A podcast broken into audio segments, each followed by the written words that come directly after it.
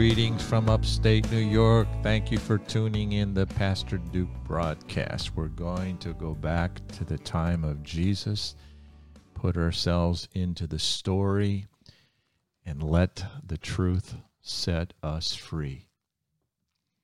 I call this podcast The Cup. You'll see what I'm talking about in a few moments. This past week has been a whirlwind. We tried to talk Jesus out of coming to Jerusalem for the Passover.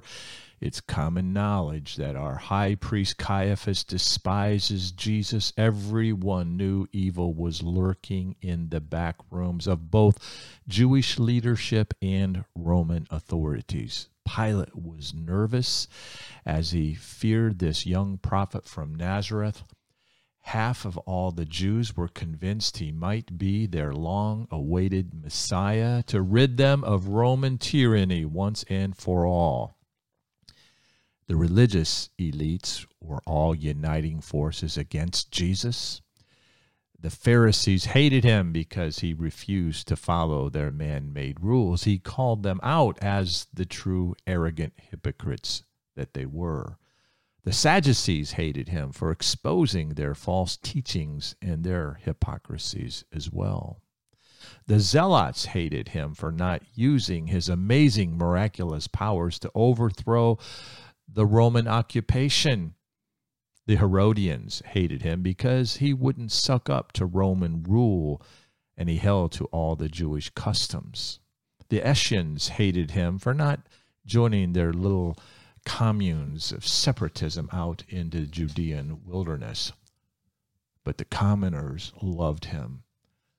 Many of them would take a spear in their side for Jesus. They saw and many experienced his miracles. We tried to keep Jesus out of Jerusalem this week. It was far too dangerous. But Jesus just smiled and said, We're going to keep the Passover, boys. You see, Jesus was not fear driven. But we were.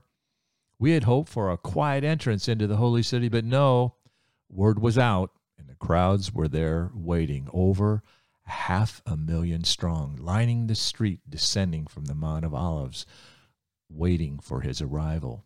It was mayhem a thousand Roman soldiers were mingled in. Another legion of Roman guards waiting at the eastern gate, guarding the Temple Mount. The crowds were in full defiance of Rome, yet still peaceful. They cried out in chants as Jesus descended the Mount of Olives Hosanna, blessed is he who comes in the name of the Lord. Hosanna to the Son of David. They had done their biblical homework. They had connected the sacred genealogical dots. This young prophet, only 33 years of age, was genealogically the rightful heir to the throne of David. if there was such a throne, if the Jews had not fallen to Babylon and Babylon had not fallen to Persia and Persia had not fallen to the Greeks and the Greeks had not fallen to Romans, this Jesus would be their king. They were dialed in and they were passionate on that part of the teaching. And mixed in were the Jesus Jewish religious antagonists. They hated him. It was intense. Jesus entered the city, went straight to the temple, overthrew the money changers as he had done before. We weren't surprised, but it sure wasn't a politically correct thing to do with tensions so high. But no riots ensued, and the Passover week went almost uh, like normal. Jesus was front and center daily in the temple, teaching, healing, and uh, we loved it, reprimanding the religious hypocrites.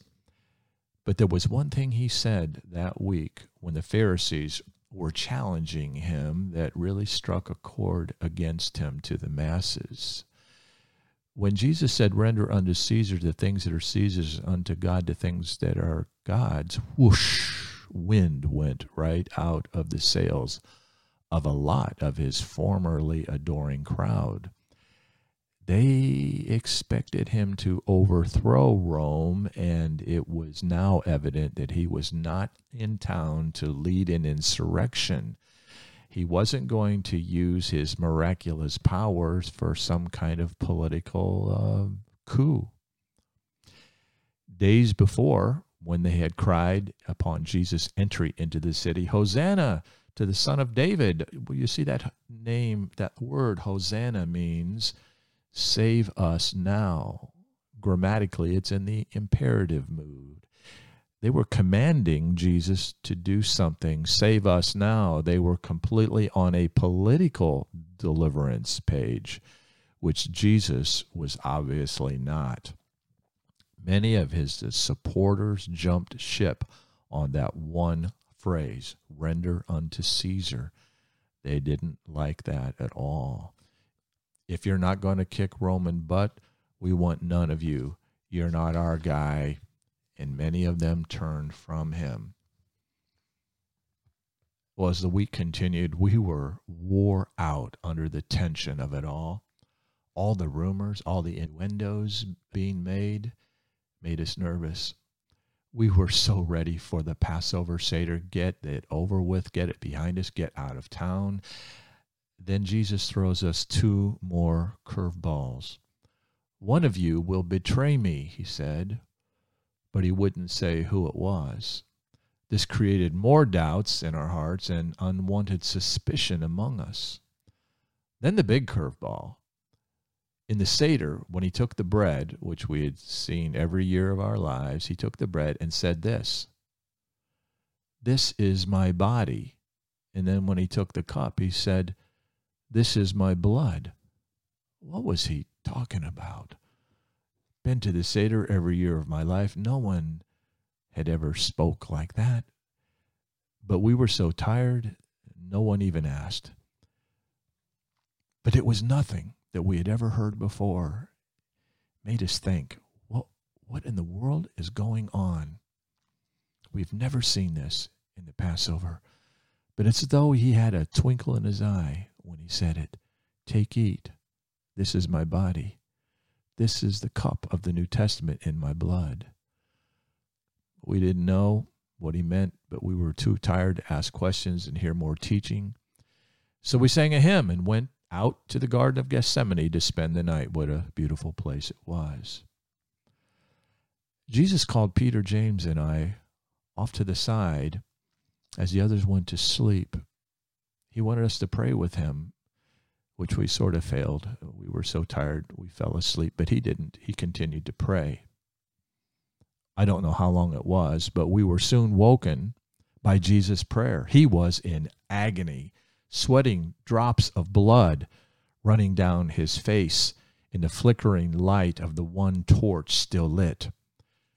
We heard him agonizing with his Father let this cup pass from me. Nevertheless, not my will, but thine be done. We didn't see any cup, but he held one up that we couldn't see. It was real to him. What cup? Are you talking about the cup of the Passover we just had at the Seder? He prayed it three times. It was scary just to watch him. He was in agony. Then our world completely fell apart our worst nightmare. Jesus was right. One of you will betray me. Turns out it was Judas. Now bringing in the Jewish hit squad to arrest Jesus. We didn't know what to do. Should we stay and fight? Should we run it and try to escape? Pure panic on our parts. But as we looked at Jesus, perfectly calm. Peter chose to fight. no surprise there. Whopped off a soldier's ear. It's absolute craziness for a few seconds. Then Jesus, completely calm and collected, spoke. A gentle rebuke to Peter Put up your sword. If you live by the sword, you'll die by the sword. Jesus leans down, picks up the ear, and heals the dude on the spot kind of loving his enemies like he taught us to do. Then he said this The cup that my Father has given me, shall I not drink it? He's back on this cup thing again. He holds up a cup that none of us could see, but it's obviously very real to him. Everything will be all right, he says calmly. I'll drink of the cup that my Father has given me. We had no clue what he was talking about. Then the band of temple guards that Judas brought to arrest Jesus, they all fall back as dead men. It was surreal. When they all dropped, we had supposed it's maybe another miracle Jesus is doing to deliver himself and us to get out of town safely. But no, Jesus raises them all back up and submits to arrest. They lead him back into the city we didn't know what to do. We were divided. Nine of us chose to flee. Peter and I followed afar off. We were so scared. Will they arrest us also? By this time, we didn't even care. I want to be as close to Jesus as I possibly can. I was with him in good times, I'll be with him in bad. What a frightening night it was it kept going over and over through my mind all night. What the heck was he talking about? The cup thing. Let this cup pass from me. It'll be okay. I'll drink of the cup. It was blowing my mind. What was he talking about? The cup, the cup, the cup. Well, many of you who follow Jesus, all these years down the road, you know the story as it unfolded, that horrific yet awesome night a series of illegal kangaroo courts. Pilate tries to free Jesus, but the crowd had been primed by Caiaphas's team to cry out, Crucify him, release unto us Barabbas, who was a murderer. Which they did, crucify Jesus after the mockery and merciless torture. My hero was dead. The three most horrific days of my life ensued. We were too scared to try to leave town. Over and over and over in my mind, don't be scared, I'll drink the cup. Made no sense to me. Made no sense. Until. Until the morning of the third day. Guess what? He rose. He rose from the dead. Then we all remembered how he told us the whole story a dozen times along the way. I'll be arrested. Cha-ching, turn over to the Romans. Yep. I'll suffer, bleed, die, and rise again. Yep. But in the face of all the drama, those sacred words just left us. The wind was gone from our sails. But when he arose, those words came back. Our fear was transformed to faith, into strength, and into boldness. Then those crazy words, this cup thing, it all came together. Now I know exactly what Jesus meant about this cup. He was talking about drinking the cup of the wrath of God against the sins of the world. He was talking about one sacrifice himself once for all to pay for every sin ever committed from Adam and Eve all the way through history to even me. My sins were in that cup. Your sins were in that cup. There was some real tough stuff in that cup. We all put stuff in that most sacred and yet horrific cup. Adam and Eve put rebellion in the cup. Cain put murder in the cup.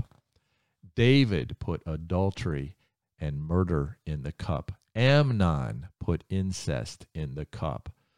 Sodom put homosexuality in the cup. Judas put betrayal in the cup.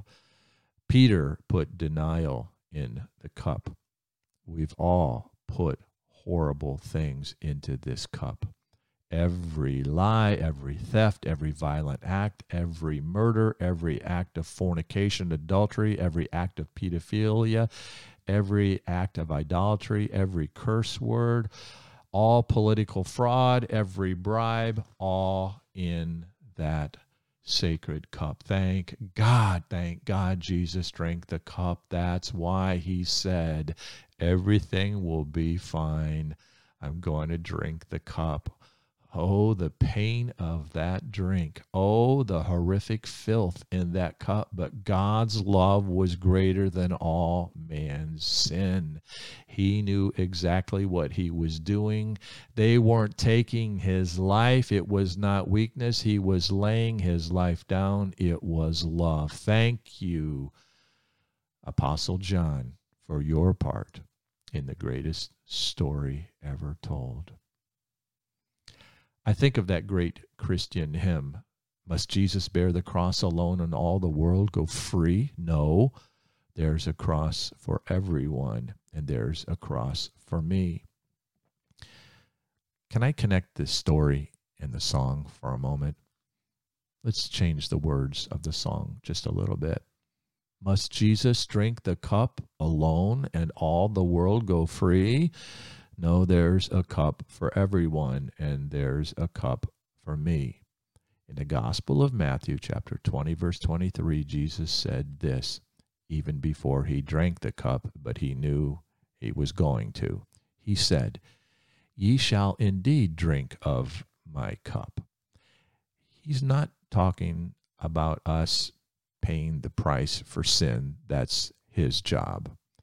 Or suffer God's wrath for sin. That's why he came to deliver us from the wrath of God against our sin, that we could be forgiven. But what he is saying is this we too will have some cups of suffering.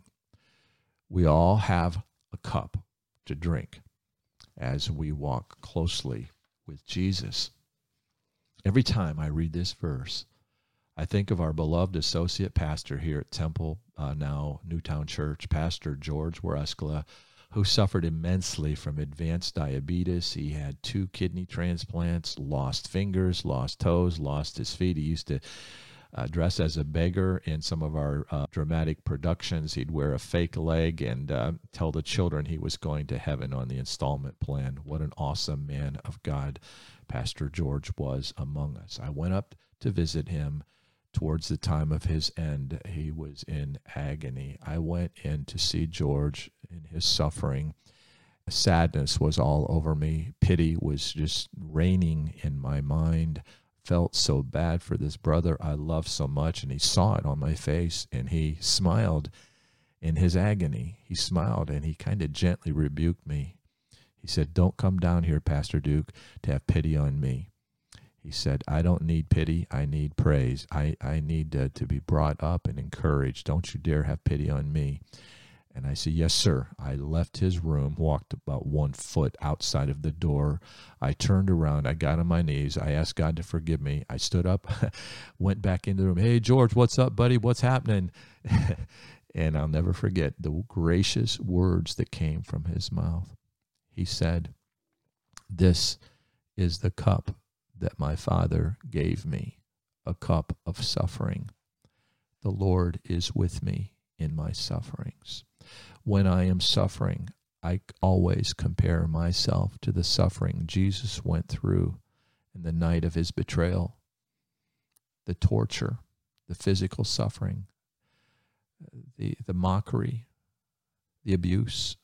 He said, I think of his suffering. And then when the Father turned his back, upon Jesus when he took my sins and yours and the sins of the world. He was separated from the Father. He goes, I've never been separated from the Father. He'll never leave me or forsake me.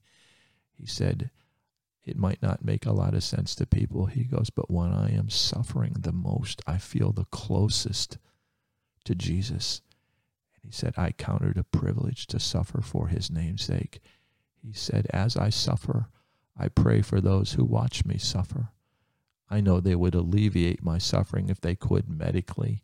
I know you came down here to be a blessing to me, Pastor Duke, and you are. He said, But God has given me the cup of suffering, and I'll drink it. It's the greatest opportunity I have to show my love for Jesus. Amen and amen, Pastor George. Can't wait to see you on the other side. You know, church, we're living in what I believe with all my heart the last days. The birth pains have begun. Evil men and seducers are going to wax worse and worse, deceiving and being deceived. You know, many want Jesus for an emotional crutch or holiday buzz, but there is so much more to a sold out life to Jesus. It seems to me a season of suffering is upon Christ's church. The early church suffered immensely. Where in the scripture would we find that would make us think that we'll sail through uh, still waters in the time of the end when Satan is uh, advancing his cause, setting up for his world government, his new world order, the Antichrist. Why would the church think it's going to be easy for us?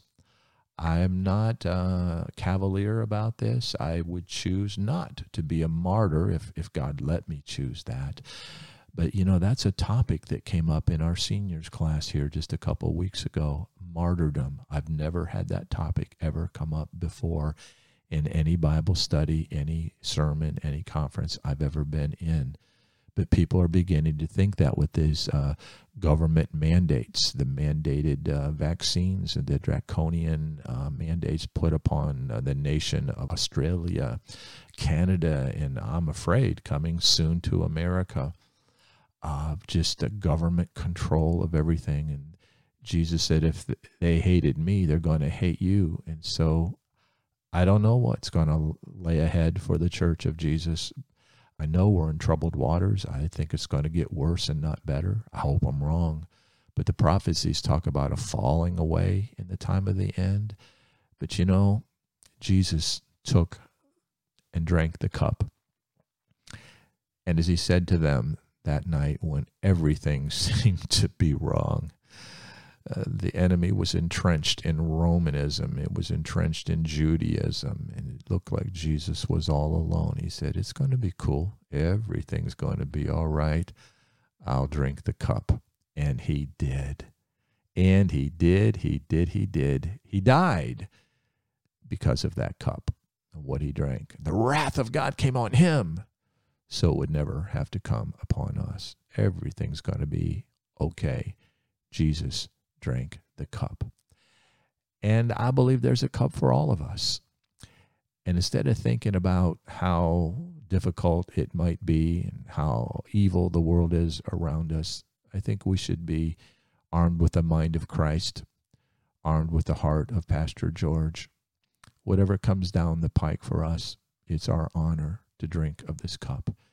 And as we drink of this bitter cup, our eyes are firmly on Jesus our hands are on the plow. We commit ourselves to Him who judges righteously. You know, our prayer, my prayer is that Jesus would come before things get too tough, take us home to the Father's house. He will, and when He comes, His timing will be perfect. But today, I'm tuning all that out for a little while. All the things I hear on the news, I'm just, I'm just uh, in Gethsemane with the twelve. Well, Judas, uh, a betrayer, but I'm listening to the words of Jesus. When he should have been freaking out, he was completely composed, command of the situation, knew exactly what he was going to do. And he said to them, as I know he would say to us, everything's going to be okay. I'll drink the cup. Thank God he did. And he's coming back. Take us to the Father's house. I'm so ready for that. So thank you for tuning in. I just hit the wrong button on my podcast machine. I wasn't applauding my message, but I certainly am applauding. Here we go again. How about this applause for Jesus drinking the cup? Hallelujah. What a Savior. Hey, please share this with your friends. Like it. Let me know what's going on. It's my honor to bring the Word of God to you. Please help me to get it out to others. Love you. Bye bye for now.